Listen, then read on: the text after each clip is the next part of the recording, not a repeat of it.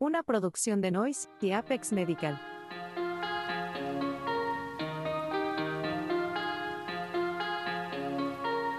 Ferulita para el alma.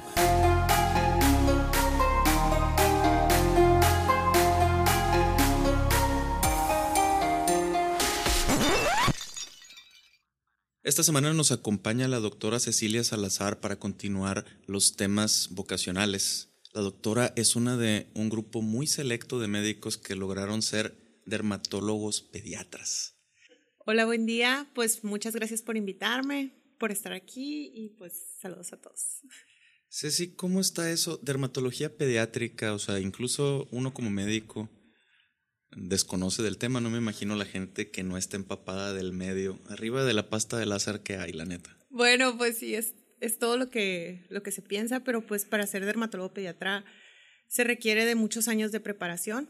Principalmente, este, en mi caso fue hacer pediatría tres años y después dermatología otros tres años, aparte de la licenciatura en medicina, ¿no? que es alrededor de 12 años y medio para recetar pasta láser. Exactamente.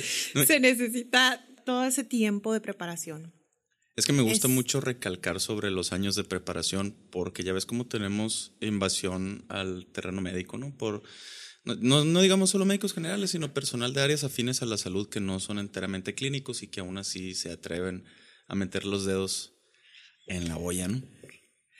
Qué bueno que lo mencionas porque con eso debemos de tener mucho cuidado Inclusive me ha tocado que por haber enfermedades en la piel se piensa que es algo leve o, con remedios o con seguir como tips de TikToks. Van a solucionar nuestros problemas y yo siempre en general les diría recomendaciones. Si van a seguir o van a llevar a cabo tips que sean pues de preferencia de profesionales, este, que sean personas que estén certificadas, que cuenten con todos los títulos, con los estudios y siempre tomar todos los consejos que hay en Internet, pues como consejos generales, como decir, come frutas y verduras, pero siempre es mejor ir al nutriólogo a que te dé tu dieta personalizada, ¿no? Exactamente, y el, bueno, creo que hay una paradoja bien importante cuando nos gusta la difusión de los temas de salud, que era el fenómeno Carl Sagan, ¿no? Sagan era astrofísico y él estuvo bien, bien metido en la creación de la sonda Voyager, el disco ese que lleva la silueta de los seres humanos y grabado el hola en todos los idiomas del mundo, que anda, ahorita ya pasó la órbita de Júpiter. Por todos sus méritos propios, era un científico excelente, pero él perdió credibilidad dentro de la misma comunidad médica porque le dedicó tanto tiempo a la difusión que su investigación fue como que quedando en los quemadores detrás de la estufa. ¿no? Ok. Y sí, o sea, sí tenemos muchos difusores de, de, ciencias y de salud, pero también tenemos un montón de gente que solo son influencers, ¿no? El doctor Oz, el doctor Phil, que pues el doctor Phil tiene un doctorado pero en psicología infantil y el doctor Oz, que es médico general y que tuvo que declarar ante el Congreso a principios de este año por andar recetando una dieta basada en colores por el día de la semana y, y estupideces por el estilo. ¿Cómo? Ajá, exactamente. Así es que bueno, vamos a tratar de encontrar ese equilibrio entre dar un show entretenido mientras estamos entrevistando y, y, abundar en datos con, con certeza médica. Mm, me voy a regresar tantito, Ceci, platícame. ¿Por qué estudiaste medicina? ¿Tienes familiares médicos o tú eres la primera? No, pues sí tengo, mi hermana mayor es médico. Creo que influyó demasiado en que yo estudiara medicina veía cuando llegaba a la casa de que su uniforme blanco, los zapatos y todo, de que mi hijita. La, la Barbie doctora. Sí, los, los papás orgullosos, ¿no? Y, y, con los libros gigantescos y yo decía, ay, qué padre. o sea, veía esos libros y decía, parecían interesantes, quién sabe. Entonces, creo que fue pues el, uno de los principales motivos por los que, por los que estoy aquí. ¿Tu hermana es muy, mucho mayor que tú? Cuatro años mayor que yo. Es una generación vilmente de la, de la carrera casi. Sí. Ok. ¿Y tú dónde estudiaste? En la Universidad de Sonora. ¿Y de ahí hiciste el internado y el servicio en dónde? En Hermosillo, este, en el IMSS. Y estuve un año aquí en el Ginecopedia y después dos años en Obregón. Y después de eso, pues ya apliqué este, para dermatología pediátrica en la sede de Guadalajara, Jalisco Para los que no las conocen, hay en el Hospital Civil de Guadalajara. ¿Que eso es para derma pediátrica o es pedia? Es para dermatología pediátrica. Esa sede abre la convocatoria todos los años, tanto para dermatólogos de adultos como para pediatras. Entonces, el requisito es que hayas terminado pediatría o dermatología para poder entrar. Ah, ok, o sea, puedes hacer primero es que si haces derma, pues primero hiciste medicina interna y luego hacen derma y luego pediatría. Ajá. Increíble, pero hay personas que también lo hacen, siguen ese camino, ¿no? yo, yo, la verdad no, no podría. No, está en mí. ¿Tienes alguna anécdota que te haya quedado grabada de, de tu etapa formativa? Pues tengo muchas, ¿no? tengo muchas eh, buenas, tengo algunas pues un poquito chistosas, pero pues sobre todo pues sí, también tuve pues muy buenos amigos, ¿no? En cada etapa, desde la universidad, el internado, el servicio social, conocí gente estupenda. Pero tengo una muy buena que la voy a contar. A ver, a ver, a ver, a ver, viene, viene. Recuerdo cuando estábamos en el internado y yo tenía un compañero de Sinaloa, casi dos metros mediano. Y pues como interno, una de las actividades que haces es poner sonda Foley. Eso es... Es, una fuente inagotable de, de anécdotas la sonda Foley. Entonces, la sonda este, entra por el orificio donde las personas hacen, orinan, pues, hacen pipí. Entonces, mi compañero va con un señor como de unos, eh, no sé, sesenta y tantos, setenta años, y le dice, oiga, así con su, con su acento sinaloense, le voy a poner esta sonda para que pueda hacer del baño. Y ya este, se queda así el paciente y como que no sabe qué decir, voltea y dice, que me la ponga ella. Y va, pasando una muchacha y dice, ¿qué?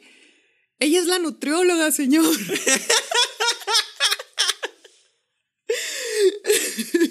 pues lamentablemente, pues para el paciente no se la pudo poner la nutrióloga y se la puso pues mi compañero, ¿no? Pero pues todo salió bien. Pero son de esos que tienen manitas de proctólogo, de esos así de... Estaba muy grande mi compañero. ¿Tu servicio fue comunitario o fue urbano? Fue comunitario, fue en Moctezuma. Es un pueblo muy, muy bonito. Yo me sentía rara porque nunca había estado en un pueblo, porque es muy tradicional, sales a la calle, hay caballos. La primera vez que vi era una talabatería yo decía, pues no tenía idea que era eso. Dedicándote la piel y no sabes lo que hacer una talabartería. Favor. Pero pues era para como que arreglar las cosas de los, de los caballos. El punto es que en ese entonces ni sabía que iba a ser dermatóloga pediatra, ¿no? Pero me llamó la atención pues las, lo, lo tradicional del pueblo.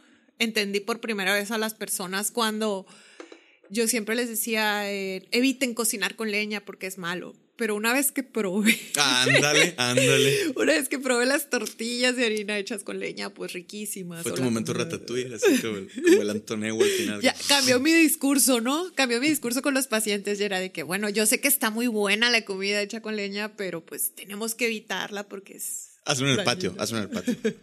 o también es otra opción. Sí, porque el, el, yo básicamente unos nueve meses al año tengo prendido el ahumador en la casa. No sé cómo traigo los pulmones ahorita, pero siempre estoy ahumando cosas. Llegó un momento en el que ya no, no encontrábamos qué quemar, porque compramos unos barriles de, de roble de whisky. Ah, Entonces, el whisky nada más se usa el barril una vez y se retira. Ya no se puede volver a usar para whisky. Entonces, o se usa para añejar ron o se desecha. Ok. Entonces, compras esa madera para ahumar y viene infusionada al sabor del whisky.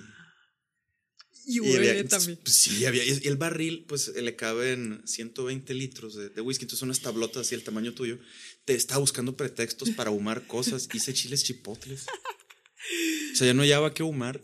Es que es un aroma muy especial. O sea, una vez que pruebas la comida, te cambia la perspectiva, ¿no? Y entiendes hasta cierto punto la cultura de las personas y te adaptas también y siempre siguiendo las recomendaciones, ¿no? Pero regresando al tema, eh, ¿a ti siempre te gustó la pediatría o tenías alguna otra cosa en mente? Yo siempre estuve inclinada por, por pediatría desde que estaba en la universidad, porque no, no, realmente no sé por qué, se me decía que integraba todo, así, integraba todo y yo sentía que era como más fácil atender a niños chiquitos, aunque pues la realidad es que tiene su grado de, su alto grado de complejidad.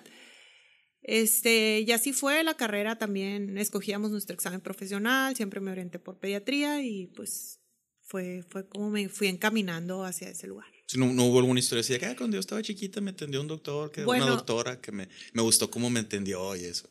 Bueno, sí. El doctor Torres Cárdenas, en paz descanses, fue mi pediatra. Yo soy, yo tengo asma y de niña era una persona que tenía crisis asmáticas, inclusive frecuentes y me llegaban a hospitalizar. Este pediatra, pues yo lo veía como un papá casi casi. Sí. Y tú no entiendes cuando un niño no sabe expresar el, el gracias. Porque yo lo viví. Yo no podía decirle más a- al doctor, pero sentía mucho, ¿no? De cuando mejoraba, pues eh, daban ganas de un abrazo. eh, era especial, ¿no? Entonces, cuando estaba en pediatría y llegaba un paciente de urgencias y resolvía una crisis asmática, la mamá decía, ah, gracias, y se iba. Pero yo sabía lo que sentía el niño. Entonces, eso sí marcó la diferencia. No, súper bien. De hecho, una de las cosas que me, a mí me hizo orientarme por ortopedia fue que mm, me atendió el doctor Bernardo Cruz. Un abrazo, doc. Hasta ese momento, todas mis consultas habían sido con mi papá y pues el analgésico de mi papá eran unos cintarazos, ¿no? Entonces, la primera vez que veo un doctor que no es mi papá y que me trata bien, dije, ay, yo quiero ser así. Y pues, heme aquí, Ok. martillando hueso. Entonces, tres años de pedia y después otro examen, ¿no? Para poder entrar a derma pediátrica. Sí, otro examen, otros requisitos, algo diferente o inesperado, ¿no? O sea, el ENAR, uno se prepara para conocimientos médicos, lo pasas y dices tú ya, estoy hecho. Bolas. Ajá, es- Sí. va- vas empezando. Pero es lo que piensas cuando pasas el ENAR. Pero cuando llega este, el momento de aplicar para una subespecialidad, pues es diferente porque ya no solo cuentan los cono- el examen que vas a hacer o la preparación que tienes, ya se fijan en diferentes cosas, ¿no? En varias cosas. Por ejemplo, yo nunca pensé que eh, al aplicar para una subespecialidad, un porcentaje o algo importante es cuánto sacaste en el ENAR. Oye, pero eso fue hace tres años, o sea, no importa. O sea, yo pensaba que ya no importaba, pero sí, te cuenta eso, te tienes que preparar para una entrevista. Fíjate que, que, bueno, no sé, yo tengo sentimientos encontrados con lo de las entrevistas. Asistí a una enorme cantidad de entrevistas en mi momento, pero mm, es que los mecanismos mentales que tenemos todos para juzgar el carácter de una persona en 15 minutos sirven para supervivencia, para agresión, para sexualidad probablemente, pero para saber si una persona va a desempeñar las tareas que se le van a encargar a lo largo de los siguientes tres años se me hace muy difícil. Lo que estás haciendo en una entrevista es pensar, quiero comer con esta persona todos los días los siguientes tres años, sí o no. Entonces, sabe, siempre, siempre he tenido eso, eso con las, con las entrevistas al momento de reclutar, pero quiero subrayar mucho sobre los, digamos, el contenido del currículum que debes de cubrir para ingresar a tu especialidad, porque recalcando, no son enchiladas y no cualquiera puede dar tratamientos. Ok, sí. Sí, tenemos que cumplir con ese currículo. Este, cuando entramos a la especialidad de dermatología pediátrica, pues consta de tres años. Y en esos tres años te expones a un ambiente hospitalario, tanto como de consulta o pacientes graves, ¿no? Que te hacen madurar como persona, porque te enfrentas, por ejemplo, bueno, voy a recordar, por ejemplo, cuando llegas, obviamente siempre el adscrito te encamina, te apoya. Un saludo para la doctora Lupita. Este, pero te dice, te, te hace este esfuerzo, ¿no? De este esfuerzo mental de decir, bueno, llegó una interconsulta y siempre nos daba la oportunidad de verla primero nosotros. Vayan y véanla. ¿Y qué piensas? ¿Y qué es? ¿Y por qué? No, pues pienso que es esto, esto. Ah, sí, muy bien. O a veces decía, no, es que puede ser esta otra o puede ser esta otra cosa. Y eso es lo que te va formando a lo largo del tiempo. Y no dejas de formarte cuando terminas, por supuesto. No, por supuesto. Y, y la verdad es que esto ya lo habíamos cubierto hace como probablemente año y medio, en cómo el, el sistema académico que tenemos implementado para las residencias médicas enseña humillación, no enseña humildad, ¿no? Y cómo, pues básicamente aprendemos a trancazos, que no debería de ser así. Pero está bien, creo que también te deja muy marcado los lugares en donde te dieron tu lugar como profesional de la salud, en donde te dejaron desenvolverte. ¿Sabes que eso tiene nombre? No. Se llama fenómeno de Pigmalión. A ver, platícanos. Resulta que según la mitología griega, Pigmalión era un escultor jorobado y bastante deforme, pero era muy hábil. Entonces él eh, se dedicó a tallar de roca a la mujer perfecta y le rogó y le rogó a los dioses que le dieran vida para que se casara con él pero en el fondo de su cabeza pensaba, estoy tan feo que me va a mandar a la chingada. Afrodita se apiadó de él, le dio vida a la estatua y dicho y hecho lo vio y dijo, no mames, yo soy perfecta, tú no, y se fue. Entonces le llamamos fenómeno de Pigmalión cuando estamos enseñando a que básicamente el alumno se comporta según las expectativas que tú tienes de él, ¿no? Entonces, si tú llegas frente a un grupo de jóvenes y los tratas como chamaquitos desmadrosos, se van a comportar como chamaquitos desmadrosos. Pero si los tratas profesionalmente, los tratas pues, a nivel de iguales, la mayor parte de las personas van a ascender al reto. Ahora, si me permiten, voy a abrir una chévere. Estamos tomando una chúcata de Bukibichi. Es una Amber Ale. muy buena. Las Amber Ales me gustan porque se pueden tomar vilmente hasta 8 o 9 grados centígrados y saben bien.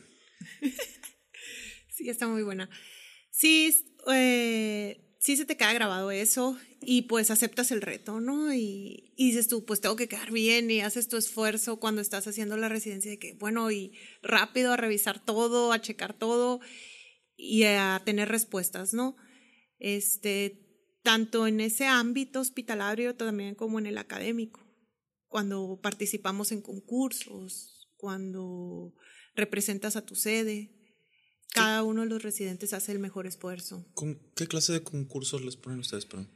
Todos los años en dermatología pediátrica se hacen congresos latinoamericanos, se hacen congresos nacionales, tanto de dermatología de adultos, que es donde se tocan temas pediátricos, como en dermatología pediátrica. ¿no? Temas electos, participan residentes, como en todas las especialidades, eh, exposición de casos, carteles. Hay este cosas bien interesantes, ¿no? El, creo que es tan importante delimitar qué es lo que sí hace un especialista como qué es lo que no hace un especialista. Entonces vamos a platicando de las cosas que sí le competen al dermatólogo pediatra y las que no le competen al dermatólogo pediatra, que es bien, bien importante. ¿Cómo? Tú dinos, ¿cómo es tu consulta todos los días? O sea, ¿sabes que Veo X número de pacientes que comprenden padecimientos de X a Y, ¿no? Tal, tal, tú sabes cómo es tu consulta. Ok.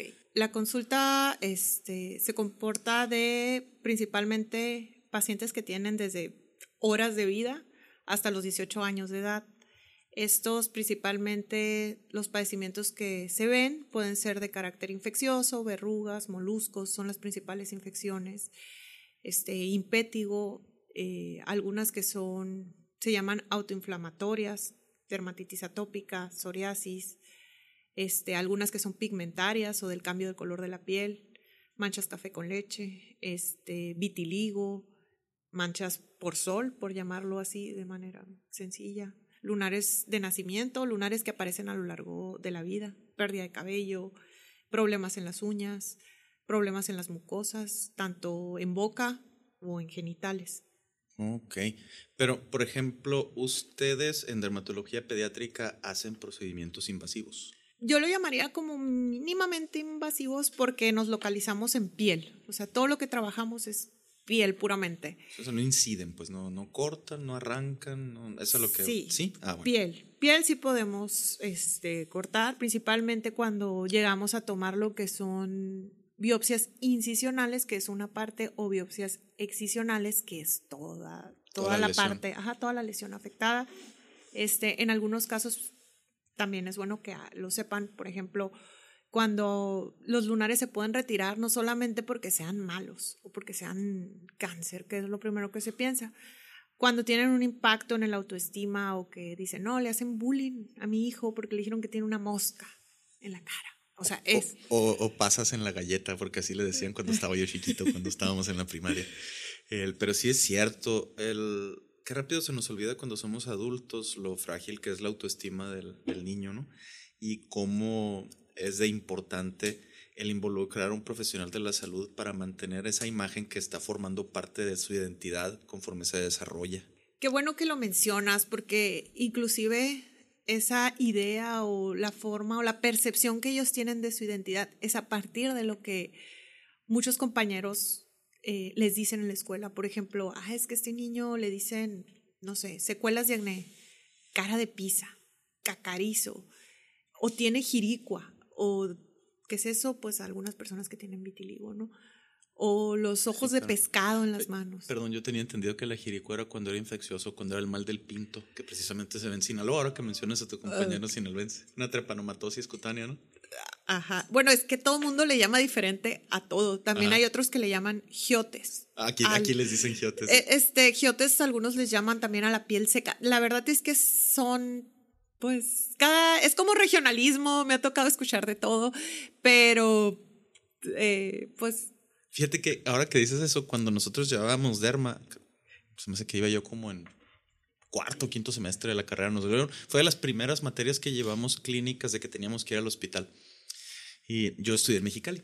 En aquel entonces, cuando la vida todavía era color sepia y se veían granitos flotando, era, no había escuela aquí en, en Hermosillo.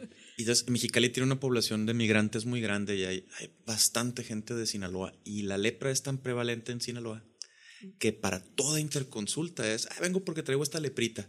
Cualquier grano, cualquier lesión es una leprita. está, está bien interesante porque esa, la lepra que se da en Sinaloa es una infección por un Mycobacterium hanseníae, que el vector es el armadillo de nueve bandas, endémico de aquí de México, y ese es donde creen que nace, en Sinaloa. en fin, datos curiosos. Ajá. Por ejemplo, también otro, algo que es muy común es que mi hijo tiene alergia. Todo lo que sean ronchas en la piel no es mm, alergia. Ándale. Pero, pues comúnmente, así, granitos es alergia, ¿no? Puede ser algún otro tipo diferente, características diferentes, para eso hay que, que estudiar la piel, estudiar el paciente, estudiar pues, todo el conjunto. ¿Cuántos graduados por generación hay de dermatología pediátrica? Porque tengo entendido que son muy poquitos, ¿no? Que es un, un grupo muy, muy, muy pequeño de, de, de profesionales. Qué buena pregunta. Sí, la verdad son pocos los que, los que egresan para toda la necesidad que hay en México. Apenas en Guadalajara egresan dos. Y por año. Por año. Está... Eh, perdón, egresan dos del civil y dos del Barba Rubio. Entonces, cuatro en Guadalajara. Y en Ciudad de México es variable.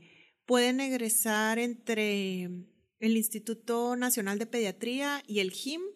Yo creo que alrededor de unos siete. Yo creo que por año son alrededor de 12 o 13 que egresan. Y aquí en Hermosillo tú eres la única, ¿verdad? Sí, aquí en Hermosillo, ajá. Pero esperemos que ya pronto haya más también. No, no, no, tienes mercado cautivo, mujer. Tú espérate, déjalos que se desarrollen como se tengan que desarrollar. bueno, está bien. ¿cómo, ¿Cómo, ves este, el, el, campo de acción para tu especialidad? ¿Es, lo ves competitivo lo suficiente como para decir, uy, hay que colegiarnos y que seamos un chorro?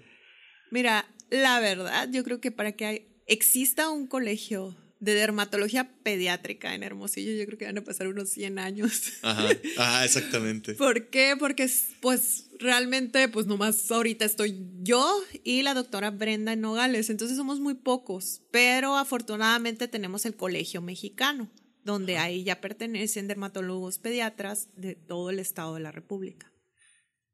Eh, el, insisto mucho en lo de los colegios para nuestros escuchas, porque es una manera de mantener la legitimidad de la práctica. El, estar colegiado involucra que tienes el apoyo de todos los demás especialistas de tu misma área, de que te aceptan entre sus filas como se usaba antes cuando era artes y oficios, ¿no? Que, ah, miren, este, este es el, este, cortapiedras, vamos a meterlo al gremio de los cortapiedras. Misma cosa. Pero los colegios exigen cierto currículum para poder ingresar y el estar colegiado le otorga ese plus de legitimidad a tu práctica. La gente que se desenvuelve por fuera de los colegios, muy probablemente, pues no tenemos cómo comprobar eh, fácilmente, porque sí se puede, la información es del dominio público, pero para hacerla de acceso más inmediato a la población se está colegiado y tú simplemente si estás buscando un médico de X o Y especialidad, buscas el colegio y pides la lista, pides el directorio y ya. Exacto. Inclusive en el caso de los dermatólogos, tanto de adultos como pediatras eh, se puede acceder a esa información en Internet. O sea, certificados y, y entras y pueden revisar a todos los médicos que se encuentran certificados. Sí, y que es algo que yo sí le, le recomiendo a todos los pacientes que hagan. Busca las credenciales de todos los que vayas a ver, porque a veces llegan, llegan al consultorio y te quedan viendo con cara de niño y te dicen, ¿y sí sabes? Aquí- ¿O cuándo llega el doctor? Sí, es muy frecuente, ¿no? Te ven chiquito y piensan de que, ah, pues, ay, acaba de salir o qué, o n- no sé. Realmente yo creo que pasan muchas cosas por la cabeza de los pacientes, pero lo más importante es que tengan la preparación, que, te- que cuenten con el currículo que están buscando y que tengan todos sus, sus credenciales, ¿no? Sus títulos y su Claro. certificación. Claro, para no in- insultar la dignidad de la práctica de tu médico preguntándole si sabe lo que está haciendo, pero además para tener el- muchos más recursos para que el paciente no se sienta desamparado al momento de buscar atención, ¿no? porque no saben con quién ir. Así nada más anecdótico, entonces tú a las juntas de qué colegio vas, a las de pedia o las de derma o vas a las dos cenas dos veces. Bueno. Puedo ir a las dos. qué Voy ganona. A la que me invitan. Cuando sean el Sí. palominos, cuando sean... Sí, este, pues como ahorita no hay este colegio de dermatólogos pediatras desde, desde el primer día que llegué, el colegio de dermatólogos de adultos me ha pues acogido muy bien y siempre me ha invitado a todos a todas sus reuniones, ¿no? Entonces, muchas gracias por eso. Oye, ¿venden abón?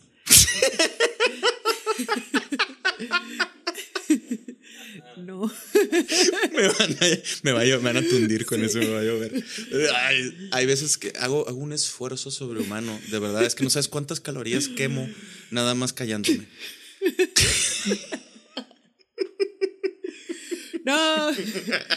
No, está bien. O sea, ese comentario está bien para hacer conciencia de que, no muchas personas, jabón. ajá, muchas personas creen que todo es cosmético, que todo creen que es sabón. No, claro que no. Por ejemplo, la dermatología ha cambiado mucho a lo largo del tiempo.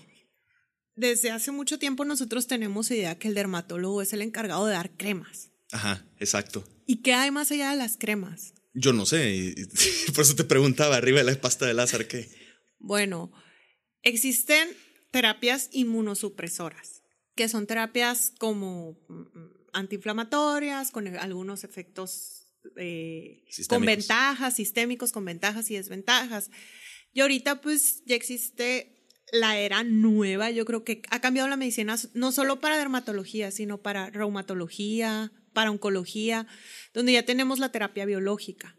La terapia biológica son moléculas o proteínas, para llamarlo de manera sencilla, que van encaminadas a bloquear ciertas sustancias que están de manera exagerada o excesiva en alguna enfermedad, por, por decirlo en palabras fáciles, ¿no? Y esos tipos de tratamiento no van aplicados en la piel, no son cremas, van intravenosos, que es por la vena, o de manera subcutánea, que es en la grasita o en el tejido adiposo. Es, es bien curioso, ¿no? Porque cuando pensamos en dermatología nunca pensamos en un diagnóstico que pudiera poner en peligro la vida o la función. Y sí existen ¿no? algunas enfermedades que pudieran representar un riesgo inmediato. Claro que sí. Por lo regular, este, dermatología es una especialidad que no tiene muchas urgencias para los que quieren estudiar dermatología. Sí, hay enfermedades en las que se tienen que atender de manera inmediata, como la necrólisis epidérmica tóxica, el Steven Johnson, El far- ajá, farmacodermias. Yo hice un etcétera. ¿no? Sí. Sí, ahí fue cuando supe que era alérgico a las sulfas. ¿Eres alérgico a las sulfas? Sí, lo bueno que ya no hay nada que tenga sulfas porque me fue súper mal. ¿Qué te pasó? Pues me reventaron todas las mucosas. Y pues ahí fue cuando conocí lo que era un proctólogo. ¡Ah! ok. ok, ok. Cosas muy feas, muy, muy feas. Pues bueno, a todos los que nos escuchan, muchas gracias por aguantarnos la media hora reglamentaria de cada semana. Ceci, muchas gracias por venir. Muchas gracias por la invitación. Espero que me aceptes más invitaciones después para que le des un poquito más de caché a este podcast, porque solo somos tan buenos como la calidad de nuestros invitados, la verdad. Y nos vemos la próxima semana. No, pues nos vemos. Bye.